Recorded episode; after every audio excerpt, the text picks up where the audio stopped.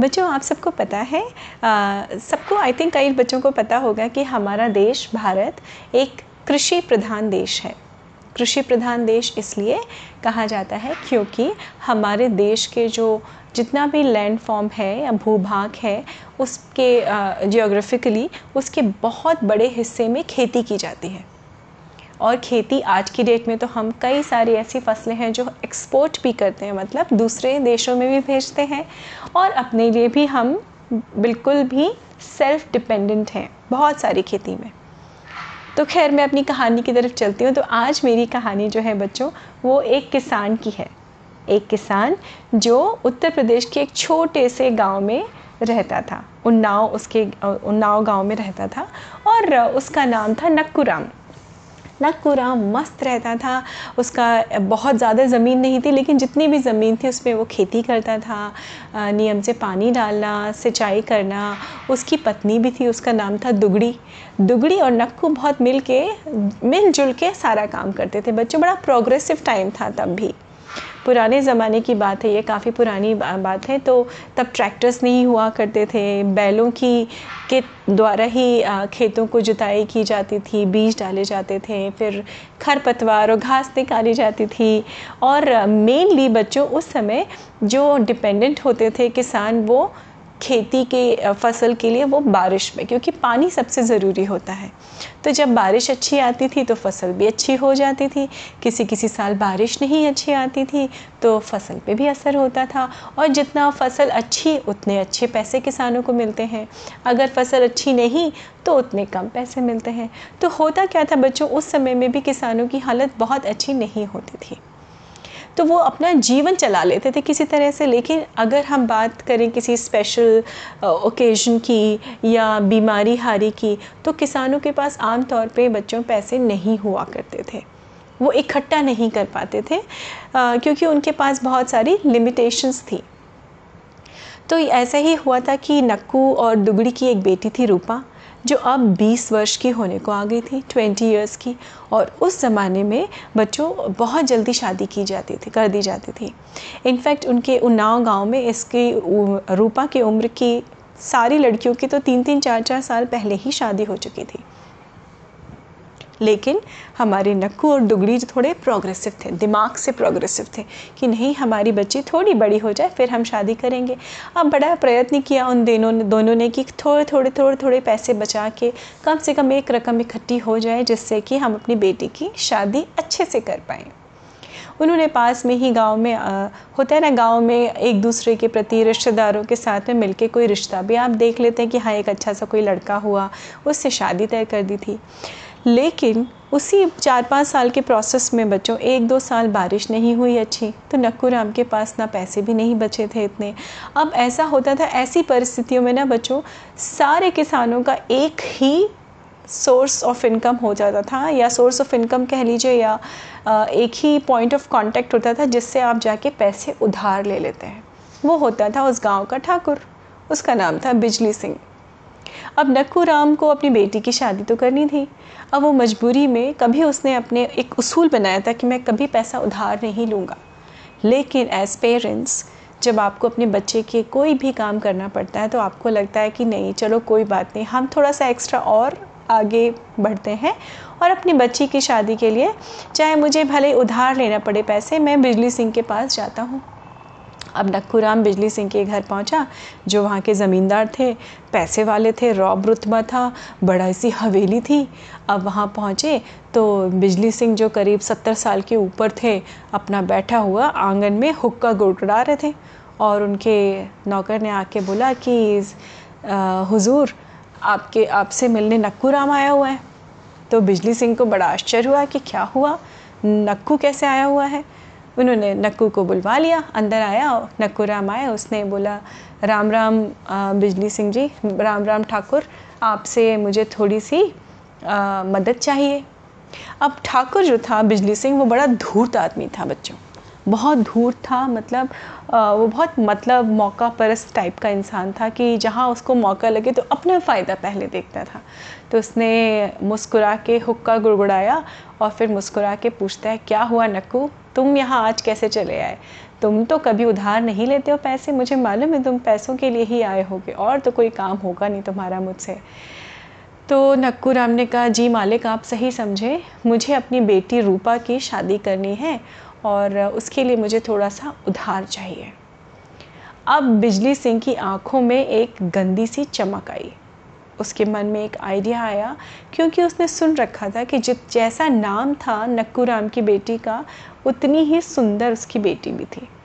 अब देखिए आप बच्चों, इतना सत्तर साल का वो आदमी था, लेकिन इतना करप्ट था अपने दिमाग से। उसने नक्कू राम से कहा कि अच्छा ठीक है तुझे शादी करनी है ना अपनी बेटी की? कर दे शादी, पैसे ले ले मुझसे, पर मेरी दो शर्तें हैं, मेरी दो शर्त ध्यान से सुन ले। पहली शर्त तो ये है कि तू अपने मुझसे पैसे ले ले और शादी कर और फिर उसको पीढ़ी तेरी लग जाएँगी उस पैसे को चुकाने में। दूसरी शर्त यह है कि तू अपनी बेटी से मेरी शादी करा दे, मुझसे शादी करा दे तो सारा खर्च मैं ही उठा लूँगा। है कि नहीं? अच्छी बात है कि नहीं है? तो अब उसके पैरों के नीचे तो ज़मीन निकल गई। उसने गौर से देखा, उसने मन में उसको काफ़ी बुरा भी लगा नक्कू राम को और गुस्सा भी आया। उसने देखा बुढ़े ठाकुर की तरफ़ कि अरे, बिजली सिंह की उम्र तो सत्तर से ज़्यादा है और मेरी बेटी सिर्फ़ बीस साल की। ये सोच भी कैसे सकता है? इसकी तो बेटी की उम्र की है वो। उसके दिमाग में बहुत सारे ख्याल आ रहे थे। बहुत दुख में था, तकलीफ़ में था। और ठाकुर ने बोला, सोच ले, तेरे पास एक ही ऑप्शन है, एक ही एक ही विचार कर ले। कल एक काम कर तू आ जा और कल सोच के मुझे बता दे। कल तक अगर तू नहीं आया तो फिर तो फिर भूल जा, तब तो मैं पैसे भी ना दूँगा तुझे। नक्कू राम के पास कोई ऑप्शन नहीं था बच्चों। उसकी आँखों में थोड़े आँसू थे। मजबूरी लगी उसको कि उसके पास पैसे नहीं हैं। इसलिए उसको ठाकुर बिजली सिंह के सामने हाथ फैलाने पड़े। वो अपने घर चला गया। घर जाके उसने रोटी भी नहीं खाई। वो दुखी था, लेट गया। तो उसकी जो बेटी थी ना रूपा, वो बड़ी चतुर थी। वो समझ गई, बिना बात किए, बिना पूछे, कुछ पूछे ही समझ गई। उसने कहा, बापू, क्या हुआ? क्यों इतने दुखी हो बापू आप? मेरी शादी की बात है, इस वजह से आप दुखी हो, पैसे नहीं है, इसलिए आप दुखी हो। तो किसी भी पापा के लिए, किसी भी फादर के लिए बच्चों, ये बड़ी अजीब सी और ऑकवर्ड सिचुएशन हो जाती है जहाँ बच्चे खुद पूछने लगे कि क्या पैसों के कारण आप दुखी हैं? तो जो नक्कू राम था, उसने कहा, नहीं नहीं, बिटिया, ऐसी कोई बात नहीं है, तुम सो जाओ। लेकिन रूपा को इस बात की भनक तो लगी गई थी, उसको पक्का पता था। उसने अपनी माँ से भी कहा कि, माँ, मुझे लगता है बापू इसीलिए दुखी है कि उसको पैसे का इंतज़ाम करने गया था ठाकुर जी के यहाँ। तो उसने बोला, अपने बापू से सुबह सुबह कि, बापू, चल मैं चलती हूँ आज। ठीक है? तो उसने कहा, कहाँ जाएगी तू? उसने कहा, नहीं नहीं, कहीं नहीं, हम लोग चल दो चलते हैं, हम लोग खेती करते हैं और हम लोग मिल के चलो, आज तीनों चलते हैं खेत पे, ऐसे करके उसने थोड़ा दिल बहलाने के लिए अपने पापा के नक्कू राम और दुगड़ी बाई और रूपा अपने गाँव में खेत की तरफ़ चल दिए। अब जब खेत में जा रहे थे बच्चों, सामने से बिजली सिंह जो ठाकुर था, उसकी सवारी आ गई और रुक गया। अब तो जो है, नक्कू ने उसको देखा बिजली सिंह को तो झुक के, भाई ठाकुर थे, पैसे वाले थे तो सलाम, नमस्ते की सारे तीनों लोगों ने। और, बिजली सिंह ने एक नज़र डाली सबकी तरफ़ और नक्कू राम से सवाल किया हाँ नक्कू भाई, क्या सोचा तूने? तो नक्कू राम इस चीज़ को अवॉइड करना चाह रहा था कि उसकी बेटी को या उसकी पत्नी को ना पता चले कि इसने कितनी गंदी शर्त रखी थी। तो उसने कहा, हुजूर, माफ़ करिए, मैं मैं अब इस विषय में कोई बात नहीं करना चाहता हूँ। तो ठाकुर बिजली सिंह को तो और गुस्सा आ गया। उसने कहा, क्यों? तुम्हें तो अपनी बेटी की शादी करनी है ना? तुम आए थे ना मेरे यहाँ कल ये पैसे मांगने के लिए? तो रूपा की तरफ़ तो रूपा और दुगड़ी बाई को तो पता ही था कि गया था वो, है ना? लेकिन उसको शर्त कि तो मेरी शर्त के बारे में तुमने सोचा? बिजली सिंह ने कहा तो ये शर्त के बारे में तो कुछ पता नहीं था। रूपा को भी नहीं बताया था दुगड़ी बाई को भी नहीं बताया था उसने नक्कू राम ने। तो आ, उन लोगों ने दोनों माँ बेटी ने नक्कू राम की तरफ़ देखा आश्चर्य से कि ये क्या है कौन सी शर्त की बात कर रहे हैं ज़मींदार जी। तो ज़मींदार बिल्ली सिंह हंसे और ज़ोर से बोलते हैं देख रूपा तेरा बापू मेरे पास आया था तेरे शादी के लिए पैसे चाहिए। तो मैंने इसको दो शर्त रखी थी कि भाई दो शर्त हैं तेरे पास या तो तू मेरी शादी करा दे रूपा से मैं हमेशा सुखी रखूँगा, खुश रखूँगा, इतने पैसे वाली हवेली में आएगी। दूसरी शादी है, दूसरी शर्त यह है कि मैं तुझे पैसे दे दूँगा, किसी और से शादी करवा, जिससे तेरे को शादी करानी है, लेकिन उसकी रकम तुम्हें चुकानी पड़ेगी। अब तू बता दे, रूपा, तू तो है ही यहाँ पे। देख ले तेरे बापू को जिसमें अच्छा लगे। अब रूपा के सामने बड़ी कठिन परिस्थिति थी कि रूपा चॉइस करे तो कैसे करे? कि या तो वो अब वो पैसों से बचाए, अपने बापा, अपने बापू के कर्ज को बचाए।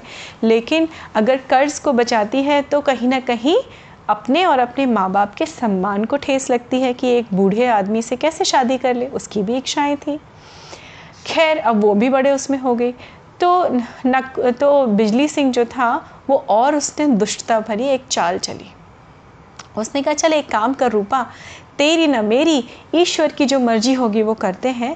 देख, तभी उसने देखा कच्ची कच्चे रास्ते होते हैं ना बच्चों गाँव के तो वहाँ बहुत सारे कंकड़ पत्थर पड़े होते हैं। वहाँ पे बहुत सारे काले और सफ़ेद छोटे छोटे से कंकड़ टाइप के होते हैं, जिसको पेबल्स कहा जाता है, वो रख, पड़े हुए थे। अब उन्होंने क्या किया? अपने साथ में एक आदमी चल रहा था, उनकी टोक, वो तब झोली होती थी कपड़ों की बच्चों, जिसमें आप खाना पानी कुछ रख के चलते थे। तो उसने कहा कि अच्छा एक काम कर रूपा, मैं यहाँ से दो पत्थर उठाता हूँ, एक काला और एक सफ़ेद। और तू हाथ डाल देना झोली में, जो पत्थर तेरी हाथ में आ जाएगा, वो तेरी किस्मत का फैसला करेगा। काला आया तो तू मुझसे शादी करेगी, सफ़ेद आया तो तू किसी और से शादी कर लेना, जो हाँ तेरे बापू ने तेरी शादी तय की है। अब रूपा ने हाँ में हाथ सिर हिलाया, पर वो इतना धूर्त था बिजली सिंह, वो झुका और उसने झुक के दो काले पत्थर उठाए बच्चों। दो काले पत्थर उठाए और अपनी झोली में डाल दिए। अब रूपा ने ये देख लिया था कि उसने नीचे से दो काले पत्थर उठाए। अब आप सोचिए, रूपा के मन में तीन सवाल आ रहे थे। पहला तो ये कि वो मना कर दे कि मुझे पत्थर नहीं निकालना। दूसरा ये ये बोल दे कि, ठाकुर साहब, आपने दोनों काले पत्थर क्यों उठाए? तो उस केस में क्या होता? ठाकुर गुस्सा होता और ठाकुर बलवान था, पैसे में बहुत ताकत होती, उस वजह से उसको अपने माँ बाप के लिए और अपने विषय में भी सोचना था। तीसरा ये था कि अगर मजबूरी में वो पत्थर निकाल ले, काला और मजबूरी के साथ क्या कर ले? शादी कर ले ठाकुर के साथ। तो थोड़ा रूपा सोच में पड़ी, फिर उसने क्या किया? तो उसकी झोली में हाथ डाला। झोली में हाथ डाल के उसने एक पत्थर निकाला और जैसे ही पत्थर निकाला, वो उसके हाथ से गिर गया नीचे। तो बोलती, अरे बापू, अरे ठाकुर जी, मेरे तो हाथ में तेल लगा था तो फिसल गया। अरे मैं भी कितनी बुद्धू हूँ, मेरे हाथ से फिसल गया। अरे तो ठाकुर ने कहा, अब तो रूपा ने कहा, कोई बात नहीं ठाकुर जी, मुझे मालूम है। आप देखिए, मैंने एक पत्थर जो मेरे हाथ से गिर गया मतलब वही मेरी किस्मत थी। तो एक काम करते, नीचे तो बहुत सारे पत्थर पड़े अब नीचे से तो पत्थर हम देख नहीं सकते कि कौन सा मैंने उठाया। तो एक काम करिए, आपकी टोकरी, आपकी झोली में जो पत्थर है, इसका मतलब मैंने दूसरा पत्थर उठाया है। तो अब ठाकुर की चाल उसी पे उल्टी पड़ गई, क्योंकि झोली में तो दोनों काले पत्थर थे, एक फिसल के गिर गया मतलब एक काला पत्थर बाकी था। तो रूपा ने देखा झोली खोल के और सबको दिखाया। वहाँ पे बहुत सारे लोग इकट्ठे हो चुके थे।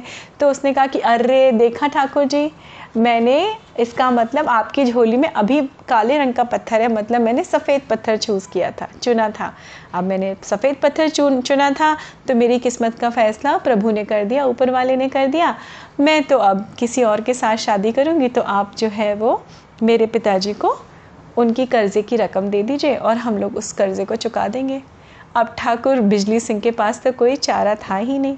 शर्म से सिर झुका के वो चला गया। उसी की चाल उसके ऊपर उल्टी पड़ गई। तो बच्चों, ऐसी होती है, चतुराई। थी ना रूपा? कितनी चतुर? कि उसने उसमें से भी एक रास्ता निकाल लिया था। है ना बच्चों? तो ऐसे ही चतुराई से ऐसी कठिन परिस्थितियाँ आएँगी कई जीवन में आपके, जब आप हमेशा उसको अपनी बुद्धि से, अपनी चतुराई से, अपनी इंटेलिजेंस से उसको हमेशा अपने फेवर में मोड़ सकते हैं। जहाँ सामने वाला ज़रूरत से ज़्यादा चालाकी और धूर्तता करने की कोशिश करे तो आप हमेशा उसको अपनी दिशा में, अपने विवेक से, अपनी बुद्धि से, अपने पक्ष में कर सकते हैं। है ना? तो उम्मीद है आपको ये कहानी अच्छी रही, लगी होगी बच्चों। हमेशा स्वस्थ रहिए, मस्त रहिए। मैं आपसे मिलती रहूँगी हर अपनी कहानी के थ्रू। नमस्ते बच्चों।